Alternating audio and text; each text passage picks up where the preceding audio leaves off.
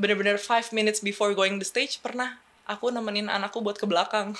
Sampai aku yang cebokin tuh pernah demi apa pun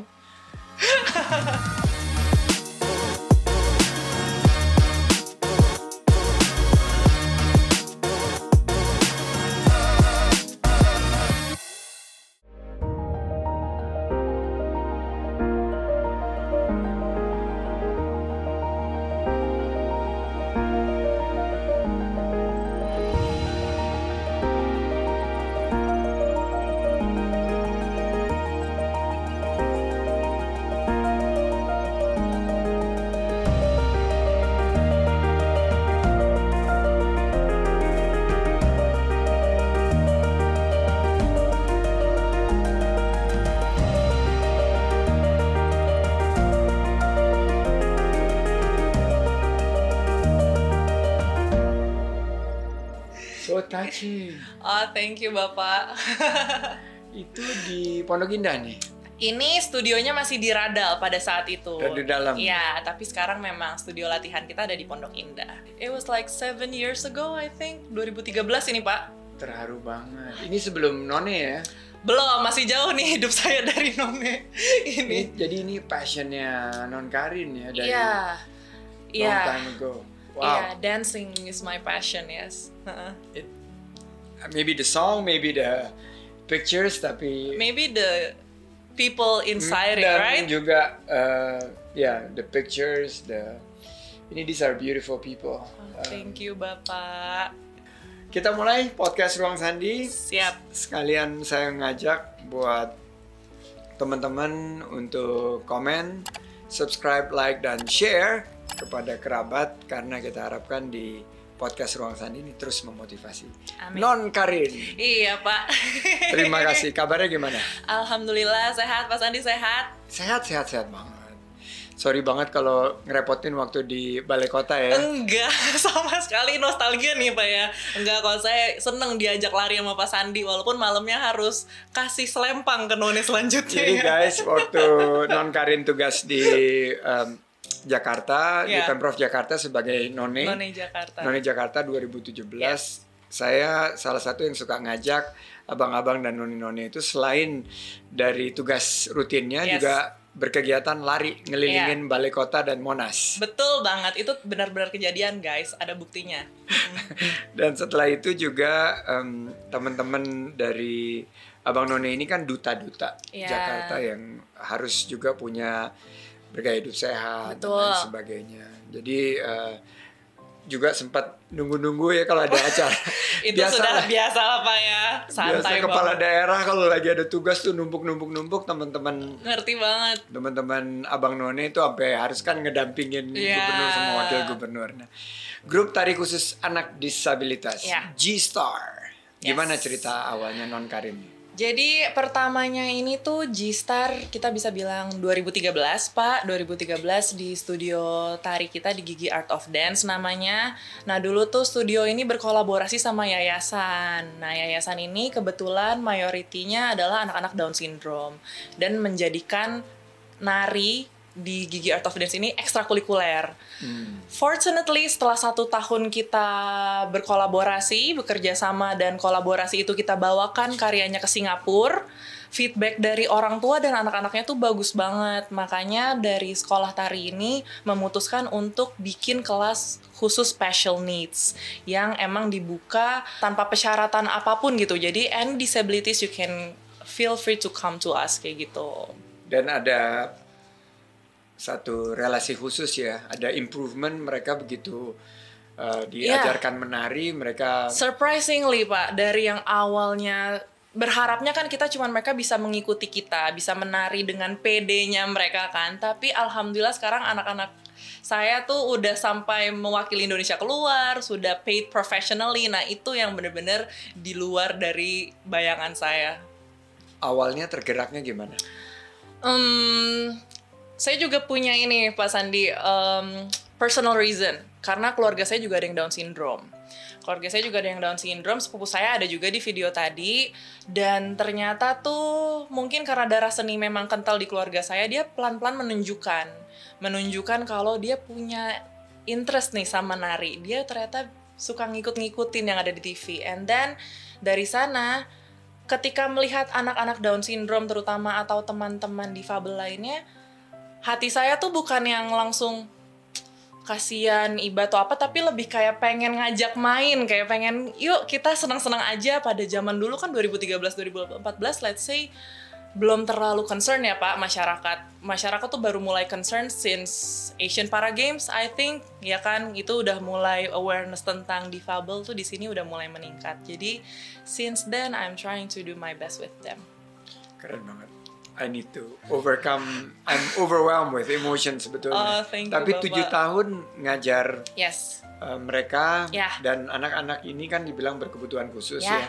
Uh, dan ada keterbatasan. Padahal Yes. kalau kita kenal mereka itu mereka actually sangat berkelebihan. Exactly, Sangat exactly what talented. you said. Bener ya? Exactly what you said. Malah banyak pasti orang tuh kalau dari luar ngeliatnya kayak gila Kar lu sabar banget kayak apa sih yang membuat lu bertahan dan kayak gimana gitu kesulitannya. Tapi sebenarnya kalau dibalikin kayak I've learned so many things about life from them. Karina bisa menjadi jadi yang lebih sabar menjadi lebih baik. Aku saya tuh percaya itu berkat mereka pak. Berkat proses saya bersama mereka yang membuat saya sedemikian rupa sekarang. Jadi malah yang saya bilang tadi malah ini di luar bayangan saya ternyata ada hikmahnya saya bertemu sama teman-teman spesial ini Tantangan dan peluangnya apa? tantangan pasti Bapak juga mungkin sudah paham sekali ya kalau misalnya kita ngomongin tentang anak-anak yang special needs atau is, it is autism or Down syndrome atau apa pun kayak sebagai guru di kena tonjok diompolin terus kena cakar itu kayak sudah ya biasa aja gitu loh. emang sudah konsekuensi kita sebagai guru itu salah satu proses. Makanya setiap kali Karin gitu ditanya mau nggak asisten ini ini itu? Pertama tuh yang saya cari tuh nggak pernah siapa yang dance skillsnya paling jago siapa yang bisa ngajar tapi siapa yang bisa tahan. Siapa yang bisa mau melakukan itu dengan ikhlas dan tulus and still mengutamakan kebutuhan si anaknya itu jadi kesulitannya tuh yang udah pasti ya hal-hal seperti itu. Terus ada aja surprise per surprise di belakang panggung. Kayak misalnya waktu itu di Singapura kalau kita nervous di belakang panggung kita bisa tahan ya pak. Maksudnya kita rasanya kayak pengen ke belakang kayak pengen apa nervous. Tapi kalau anak-anak saya kan meng- mengucapkan aja padanya. Jadi bener-bener five minutes before going the stage pernah aku nemenin anakku buat ke belakang. Sampai aku yang cebokin tuh pernah demi apa pun Dan ini salah satu proses ya untuk it's a process uh, mereka bisa percaya diri. Ya. Apa kuncinya bisa menanamkan satu confident ke mereka yang mau tampil. Kita aja yang normal aja kalau suka demam panggung gitu, tapi Ya. buat um, mereka yang ini kan bener-bener teman-teman yang sangat uh, berkelebihan ya menurut saya. Iya. And they're they're really super super human being menurut Yes, saya. yes, yes, exactly. Um, kalau dari saya sih ngelihatnya karena kelebihannya mereka itu tadi tuh jadi kita ngelihat mungkin orang bilangnya kita yang normal pak, tapi bisa aja di saya sudut pandang saya mereka yang normal, because Iya, buat mereka betul banget. buat mereka kayak semuanya tuh positif, mereka tidak ada niat jahat gitu. Iya. Jadi kayak gitu ya, kalau misalkan yang udah sering berinteraksi sama mereka tuh pasti paham kayak bisa aja di hidup di dunia mereka bilang kita yang nggak normal karena kita banyak maaf maksudnya misalnya ada aja suuzon sama orang, Perasaan ada aja jelek. perasaan jelek, ada apa segala macam, ada rasa benci, but for them they're very lovable, they're very Seneng ngegosip gitu. Iya, tapi maksudnya apa ya? Energi itu paling penting. Energi dan kepercayaan itu adalah kuncinya. Makanya kenapa mereka bisa sepede itu? Because I believe in them. Dan saya selalu percaya nggak ada yang instan. Jadinya makanya em, mereka bisa sampai sepede itu di atas panggung tanpa saya sekarang karena saya percaya sama mereka. Kamu Oleh karena bisa. itu dibilangnya different ability ya, di Yes. difabel ya. Yes. Wow. Jadi tariannya apa aja nih yang paling populer diajarin ke teman-teman kita? Banyak sih Pak, sebenarnya kalau tarian tuh ya dari segala macam, dari hip hop, contemporary, traditional juga kalau emang kita lagi mewakili Indonesia keluar harus ada unsur Indonesianya. And then mereka tuh sekarang lagi seneng banget ini Pak, K-pop. Oke, pop. yes, K-pop And mereka they lagi- must be really good at it. They must be really good karena mereka butuh role model, Pak. Jadi Iya. saya tuh selalu kalau ngajarin mereka, they need role models. Jadi selalu aku pancingnya, kamu mau jadi kayak siapa? Ada yang nyebut kayak Agnes Monica, keren. ada yang nyebut pengen Justin Bieber. Jadi kalau misalkan saya lagi ngajar mereka, saya harus main sama imajinasi mereka. Oke. to trigger jadi mereka bisa lebih kayak ah gue harus sekeren secakep mereka kayak gitu dan sekarang mereka lagi demam K-pop Demam K-pop yang bareng-bareng sama drakor. yes drakor kayak ibu-ibunya deh Udah ibunya. nah, anak-anak ini, anak-anak yang luar biasa ini Iya. sudah tampil di mana aja? Alhamdulillah G-Star itu eh, kalau di Indonesia kita pernah dipang, eh, dipanggil sampai ke Bali. Ke Bali. Ke Bali itu untuk eh, mengisi acara dan itu alhamdulillah banget eh, baik sekali orangnya sampai kita di fully sponsor tiga hari di Bali pak. Wow. Dikasih jalan-jalan. Alhamdulillah pak rezeki Rezeki- anak surga kita bilangnya rezeki anak-anak surga kita bilangnya kayak gitu loh. Rezeki anak-anak surga. Iya, terus ke Bandung juga pernah karena selain kita perform, kita juga peduli sama ngasih-ngasih workshop dengan teman-teman difabel yang ada di sana yang mungkin belum terlalu Ke Bandung udah katanya udah ada yang sampai ke luar negeri juga ya? Iya, ke luar negeri ke Singapura, uh, Singapura. frequently karena um, alhamdulillah karya-karya kita diterima di Asian Youth Theater Festival waktu itu yang terakhir tahun 2018 ini mereka menjadi pembuka dan satu-satunya tim tari dengan penyandang disabilitas dan itu cuma dari Indonesia. Wow. Yes. Nah ini yang special sekali. Very special. very special, very touching bahwa mereka ternyata bisa compete Ya, in ya, the world standard Yes. dan Bener. mereka memukau ya. Iya, alhamdulillah Pak. Karena yang terakhir nih 2019 ternyata terakhir itu di Extraordinary Celebration Singapura. Nah, itu yang khusus difabel semua. Hmm. Dari Philippines, dari Asia, pokoknya banyak banget deh. Mereka tuh amazed sama G-Star waktu itu tampil cuma bersembilan. Panggungnya gede banget, Pak. Panggungnya kayak Itu nari apa waktu itu? Waktu itu kita nari pakai lagunya GAC yang bahagia. Oh, Jadi itu oke. campuran antara contemporary, Contemporary. sama hip hop. Hip-hop. Jadi mereka juga senang banget kalau nari yang energetic hip hop gitu, apalagi kalau yang lagunya tuh represents. Karena aku selalu mencari lagu yang representing them gitu dan bisa connect di mereka. Dan saat itu orang-orang tuh pada bilang kayak mereka bisa tampil di panggung sebesar itu tanpa pen- pelatih di atas panggung dengan stage segede gitu mereka overwhelmed banget dan itu mereka feedbacknya positif feedbacknya banget. luar biasa dari beberapa negara Standing dan ovation. the longest the longest claps dari satu whole acara itu alhamdulillah Terus communicate yang paling efektif sama anak-anak surga ini seperti apa? sebenarnya ini jam apa ya proses bersamanya. Because kan kalau udah bisa dibilang tuh udah tujuh tahun nih pak ya. Tapi karena pandemik jujur pandemik ini a challenge itself. Because ketika pandemik kita nggak bisa bertemu. Sekarang semuanya jadi online tapi berkat dengan kebersamaan kita naik turun proses bareng-barengnya itu udah lama banget nih jadi bondnya tuh udah kuat. Ketika kita online class mereka ternyata masih responsif. Mereka masih nge- ngedengerin energi saya masih mau dengerin masih bisa menangkap koreografi. Itu yang bener-bener juga saya mind blown saya nggak nyangka masa pandemik ini yang tadinya saya khawatir banget ternyata malah menunjukkan kemampuan mereka yang belum saya pernah lihat di sebelum-sebelumnya. Amazing sih What do you mereka. get out of it? Kicknya tuh seperti apa? Life lessons dan saya bisa menjadi diri saya yang sekarang lebih sabar, lebih menerima, pada menerima kekurangan, menghargai perbedaan itu karena bersama mereka. Jadi ketika saya bisa menyadari bahwa with the passion that I'm doing which is just dancing ya Pak yang biasanya cuma buat orang tuh entertain menghibur tapi it's changing people's life it's it's giving them hope None 2017 Putri Indonesia Top 10 di 2019. 2019. Jadi ini sebagai live mission sekarang ya. exactly a way of life saya selalu bilangnya it's a way of life for me Keren banget. terima Dan kasih kalau dilihat kan bahwa kita ini akhirnya apalagi di tengah-tengah pandemi ya, Mhm. kita patut bersyukur ya betul Pak bahwa ternyata anak-anak surga ini bisa beradaptasi juga. Energinya nyampe padahal pakai virtual virtual gitu Virtual. loh. Itu fenomenal itu banget. fenomenal banget pak saya juga nggak percaya karena awalnya tuh pertama kali kita mau adjusting untuk pandemik ini saya tuh bilang ke director saya saya nggak yakin kelasnya bisa berlangsung dengan virtual but then ya karena bond itu tadi bond tujuh tahun itu yang sudah kita build bersama itu tuh sama mereka mereka nggak pernah ngelupain pak kalau mereka suka sama orang mereka sayang sama orang pasti mereka melekat banget kan nah itu kayaknya yang membuat jadi Dan bisa memori mereka kuat banget. banget Jadi selama tujuh tahun ini ada nggak uh, one special occasion atau event yang melekat banget yang mungkin nggak pernah lupa?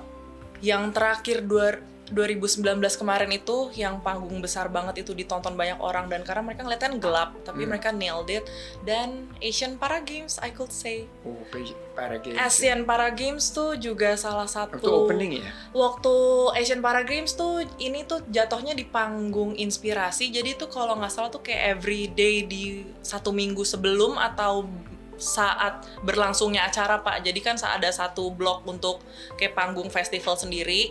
Yang tadinya G-Star itu diminta cuma sekali perform akhirnya panitianya minta tiga kali akhirnya minta setiap hari. Tapi saya bilang mereka Seru juga manusia mereka juga manusia dan Capek mereka juga, bisa juga. capek. Nanti tahu takutnya mereka kenapa-napa because during that time aku inget banget mereka juga ada acara lain. Jadi aku Iya. mencoba untuk um, inilah membalanskan lah. Itu luar biasa sih pengalaman itu Nah, how did you stumble upon menari terus find passion in oke. dancing? maybe stumble upon to dance tuh karena yang tadi keluarga tuh punya darah seninya kayak lumayan kental. Jadi ada yang aktor lah ada yang musisi lah. Nah nari itu ternyata dari TK tuh kata mama tuh udah mulai kelihatan. Udah pernah Udah juara nari. gitu. iya kayaknya nih nggak bisa diem deh nih musik anak. gitu iya ini terus. nggak bisa diem nih kayaknya nih gitu kan. Jadinya pas SMP pertama kalinya ketemu ekskul terus jadi ke TVC atau segala macamnya itu akhirnya ditekunin lah ke sanggar tari yang Gigi Art of Dance tadi aku bilang itu uh, sampai akhirnya dari murid menjadi guru dari anak-anak berkebutuhan khusus. But then alhamdulillahnya ternyata ini hobi hobi yang bisa membuahkan hasil. Kayak gitu. Jadi saya coba sambil jalankan aja waktu itu dancing for artists from around the world waktu itu pernah sama JCJ, Craig David, terus tapi yang paling berkesan selama perjalanan karir saya sebagai penari profesional adalah Asian Games. Saya nari di closing Asian Games. Itu luar biasa pak perasaannya. Keren banget ya. Enggak, saya tuh bener-bener nari naik ke panggung kayak mau nangis. Karena di tengah-tengah GBK itu nggak pernah lagi pak kita akan merasakan seperti itu. It's Betul. once in a lifetime experience for us gitu. Itu Betul. luar biasa. Luar biasa. I was there also. Yeah. Touching. Dance equals beauty. Ya. Your comment. everything must come to the from the heart Hmm. for me I think because um, sama aja ketika melakukan semuanya dari hati itu pasti akan lebih mudah sampainya ke orang yang sedang ingin kita lawan bicara kita gitu loh yang datang dari hati sampai ke hati katanya dan itu benar dan saya tuh selalu mempunyai moto hidup pak yang saya pegang yang saya anal analyze dari 25 tahun saya ke belakang ini saya tuh perjalanan hidup itu tentang apa yang saya petik yaitu adalah 2T buat saya pak Apa tuh? tulus dan total Tulus dan total. tulus itu saya dapetin dari anak-anak istimewa ini total itu adalah perjalanan saya sebagai professional dancer Because you know dancer kan pada masanya dulu tuh di Indonesia masih apa sih backup dancer, apa sih cuman nari-nari seksi, apa sih kayak gitu kan Pak. Maksudnya our identity as dancers tuh belum setinggi yang di luar negeri, tapi alhamdulillahnya sekarang tuh orang udah appreciate more. Dancer is an artist, is a performer, professional performer. Jadi makanya itu saya selalu bilang ke siapa pun kalau misalkan jurusan yang seni atau apa ketika saya bisa share jangan merasa apa ya pelaku seni atau dancer itu tuh hal yang sangat kecil malah dari yang kecil ini bisa become something very big di samping orang-orang yang besar itu Dua T kamu itu ini kan itu tulus Mhm. Dan total. to- total. Ini masuk ke kerja tuntas dan kerja ikhlas. oh iya betul pak in my kerja 4 as uh, moto ya. Oh. Nice. Kerja keras, kerja cerdas, kerja tuntas dan kerja ikhlas. Tuntas itu adalah totalitas. Yes Tulus itu tentunya kita harus mau bekerja ikhlas. Keren Yes. banget. Ada nggak kejadian yang mungkin dibilang suatu hal yang uh, satu duka lagi menari gitu yang malah ada kemungkinan bikin kapok gitu. Aduh, nggak usah lagi nari. Ah, mungkin yang paling bikin ibaratnya kayak dendam "Arr," kayak gitu pernah kayak ibaratnya kita latihan kita per em, GR sampai jam 3 pagi diulang-ulang terus ini waktu itu untuk peng- eh, penyanyinya tuh dari luar negeri kebetulan Hmm. dua tiga hari GR berturut-turut di lokasi hanya untuk penyanyi tersebut on the day di cancel Batal. Hmm. Aduh. Sampai jam 3 pagi tuh rasanya juga luar biasa pak. Nari kan harus total ya di panggung besar banget. Jadi kayak ya udah ya udah harus ikhlas. Ya itulah jadi tulus ya. Tulus. Jadi prosesnya berlatih itu iya. adalah proses. Iya iya iya. Nanti hasilnya ditus- di- Yes. ditentukan yang di atas. Nah Yes. cita-cita sendiri non karin nih Iya. untuk seni tari Indonesia ini seperti apa? Cita-citanya sih di samping ya budaya dan tradisi dari tarian-tarian tradisional Indonesia tuh yang nggak boleh pudar. Orang bisa lebih open minded dalam berkarya. Orang bisa lebih ekspresif dalam berkarya. Bisa lebih open minded, bisa lebih menikmati untuk berbagai kalangan. Karena pengennya apa yang dibuat sama karya anak bangsa itu bukan hanya untuk bangsa, tapi untuk di mata dunia. Dan seni tari ini kan adalah bagian daripada ekosistem industri berbasis budaya ya Yes. jadi sebetulnya banyak banget lapangan kerja yang bisa benar. diciptakan karya-karya yang bisa memotivasi kreativitas yang bisa Ya. dibangun inovasi-inovasi Exactly. dan kolaborasi ya Exactly. Dan ini sebenarnya pekerjaan yang mulia. Mm. Karena kan kita menghibur orang kayak gitu. Jadi makanya harus terus semangat berkarya sih buat anak muda. Berkesinambungan nih Pak sama apa yang kita bahas dari Oke. tadi nih.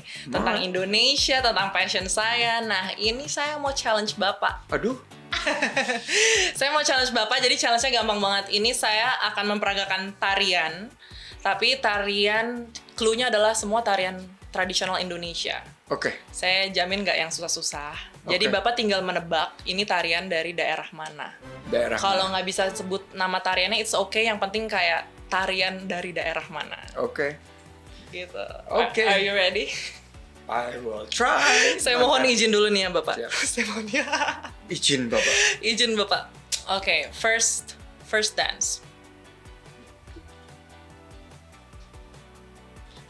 Balinese dance Yeah. Itu tarian pendet ya Betul, Betul betul, ya? banget. Itu kan langsung tahu Pak Sandi udah ke mana-mana soalnya udah luar biasa nih. Nah tarian pendet pasti Bapak tahu banget makanya kenapa saya tadi em, salah satu yang terkenal lah di Indonesia kan, Iya. because Bali is one itu of so special ya Iya. Dan sekarang aduh tadi pagi kita baru dengar keluhan dari industri kreatif, Aha. Hmm. eh, ekonomi kreatif maupun pariwisata di Bali Aduh, karena nggak ada wisatawan Iya. mancanegara ya kita harus bantulah. ngerti. Jadi di podcast Ruang Sandi kita mau panggil juga semua pendengarnya kalau punya kesempatan tolong support pariwisata yes, Bali. Yes, karena ini juga apa ya Pak? Maksudnya lumayan sedih dan tragis karena ketika dulu pas zaman none kan berarti saya suka ke Bali juga tuh. Iya. Mereka mereka juga ada abang nonenya Bali lah Iya. kayak gitu ya. Ini tuh mereka tuh bilang sampai pariwisata di Bali tuh nggak perlu perhatian khusus lagi karena udah otomatis ada magnetnya aja gitu Iya. buat mancanegara. Jadi kayak malah tempat-tempat yang kayak taman mininya di sini saya pernah diajak ke sana itu tuh lumayan kayak apa ya udah bagus aja udah siap aja jadi ah it's very beautiful dan mereka bilang ini tuh kayak udah nggak perlu tambahan apa-apa lagi karena udah ada magnetnya sendiri buat mancanegara Iya. gitu loh Dan COVID ini Meng- membatasi. membatasi itu Akhirnya semua bisa datang. itu semua dan tari pendek tadi tuh sebenarnya very apa ya Ya very- kalau mau datang kan biasanya ada. Iya, tari exactly. Tari pendek kan itu sebenarnya kayak tari pembuka, Itu tari high elbow selamat. Ya high elbow. Jadi yang satu harus sedada, yang satu sekepala. Oke. Ya, terus gini harus dipaksa pak. Oke. yes. Nextnya nih, pasti bapak juga harusnya sih ya Belum harusnya belum tentu. Belum tentu. I'm bisa nih. Saya sih yakin bapak kan ini banget nih, kreatif banget nih, tahu banget nih ya. Oh, ini yang paling fenomena seluruh Indonesia itu. Apa tuh pak? Tari saman dari Aceh. Yes, betul banget. Itu kayaknya hampir setiap eh, pembukaan-pembukaan pertunjukan yang penting gitu. Iya. Di luar negeri, di dalam negeri pakai Iya. tari saman ya. and very appreciated in worldwide kan Iya. tari saman Karena itu ini. kolaborasinya luar biasa ya. kekompakannya pak Kekompakannya. keserasiannya that's why dancing tuh menurut saya tuh punya apa ya petik dari dance tuh bener-bener yang namanya gotong royong tuh dari dance karena kalau kita nggak serasi sehati segerakan semuanya juga kita nggak bisa deliver the message gitu loh nah kalau saman ini kan sama kekompakannya kalau skip a beat bisa ketabok temennya yang sebelah. Iya kan? It happens gitu. Jangan sampai kejadian, kejeduk gitu. Iya kan? Next. Nah ini harusnya bapak sering banget melihat ini. Harusnya bis pernah ikut nari juga. Oke. Lenggang Betawi itu. Kalau Karena di balai kota saya orang, istri saya orang Betawi. Ah, Ibu Nur dia- ya, Ibu Nur. iya Oh, dia kan. suka banget itu. Ini gerakan lenggang. Kalau Iya. apalagi pas zamannya di balai kota kita selalu. suka diajak em, abang none itu suka ngajak kita Iya, selalu dan kita pengen diputer. appreciate gitu juga bahwa Iya. kita dan, It's fun. dan sebagai pejabat gitu sebetulnya nggak nggak satu hal yang harus jaim gitu Iya, ya. ya, itu saya senang banget dari bapak gitu. Saya Hmm. pikir um, I have to appreciate yang Yes. menari dan ini cara kita untuk melestarikan budaya kita. Betul lenggang sekali, betul sekali. Saya punya pernah story, insta story lagi di balai kota sama bapak sama ibu Nur lagi nari itu.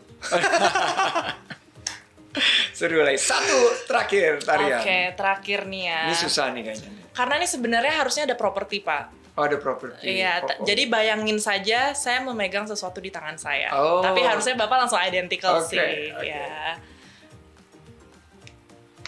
Oke.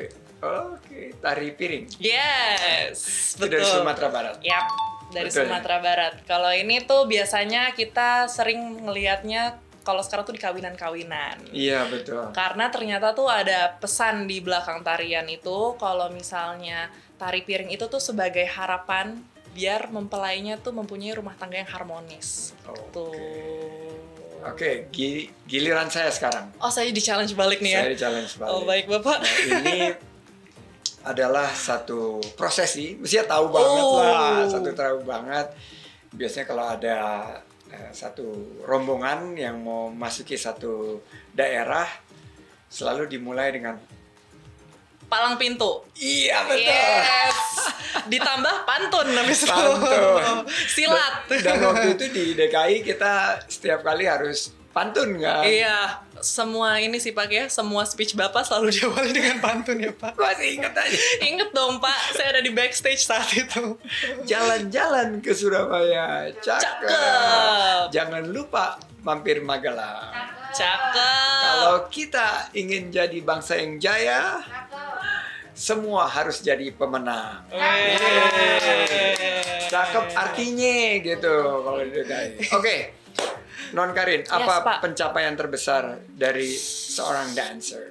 Uh, kalau penari mungkin kalau penari karena nggak ada nggak ada nominasi-nominasi kayak gitu ya Pak. Tapi buat diri saya sendiri ternyata dance itu membuat saya bermanfaat untuk orang lain, which is yang anak-anak istimewa ini. Seru banget. ternyata it change it's apa ya changing their life tapi kalau ditanya momen paling yang bener-bener kayak I wish it could happen again itu Asian Games itu luar biasa sih pak Mudah-mudahan kita sebentar lagi host Olympics amin dan kita ya, juga amin. host Piala Dunia dan kita bisa kasih kesempatan talenta-talenta terbaik Indonesia Yes. perform di situ. Amin.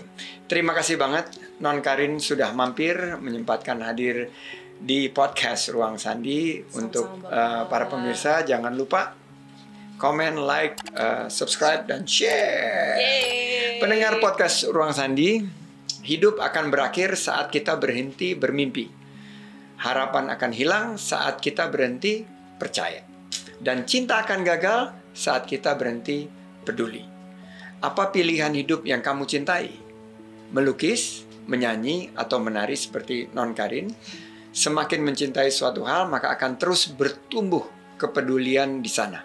Ketika passion bukan hanya untuk kesenangan sendiri, tapi menjadi kemuliaan untuk orang lain. Para pendengar podcast Ruang Sandi, terima kasih kepada Non Karin atau Terima kasih, Karina Bapak. sudah memberikan begitu banyak inspirasi dan motivasi kepada kita. Sekali lagi saya akan mengajak teman-teman untuk share, like, subscribe, dan komen. Dan sampai jumpa di podcast Ruang Sandi berikutnya. Sekarang kita foto-foto. Yeay.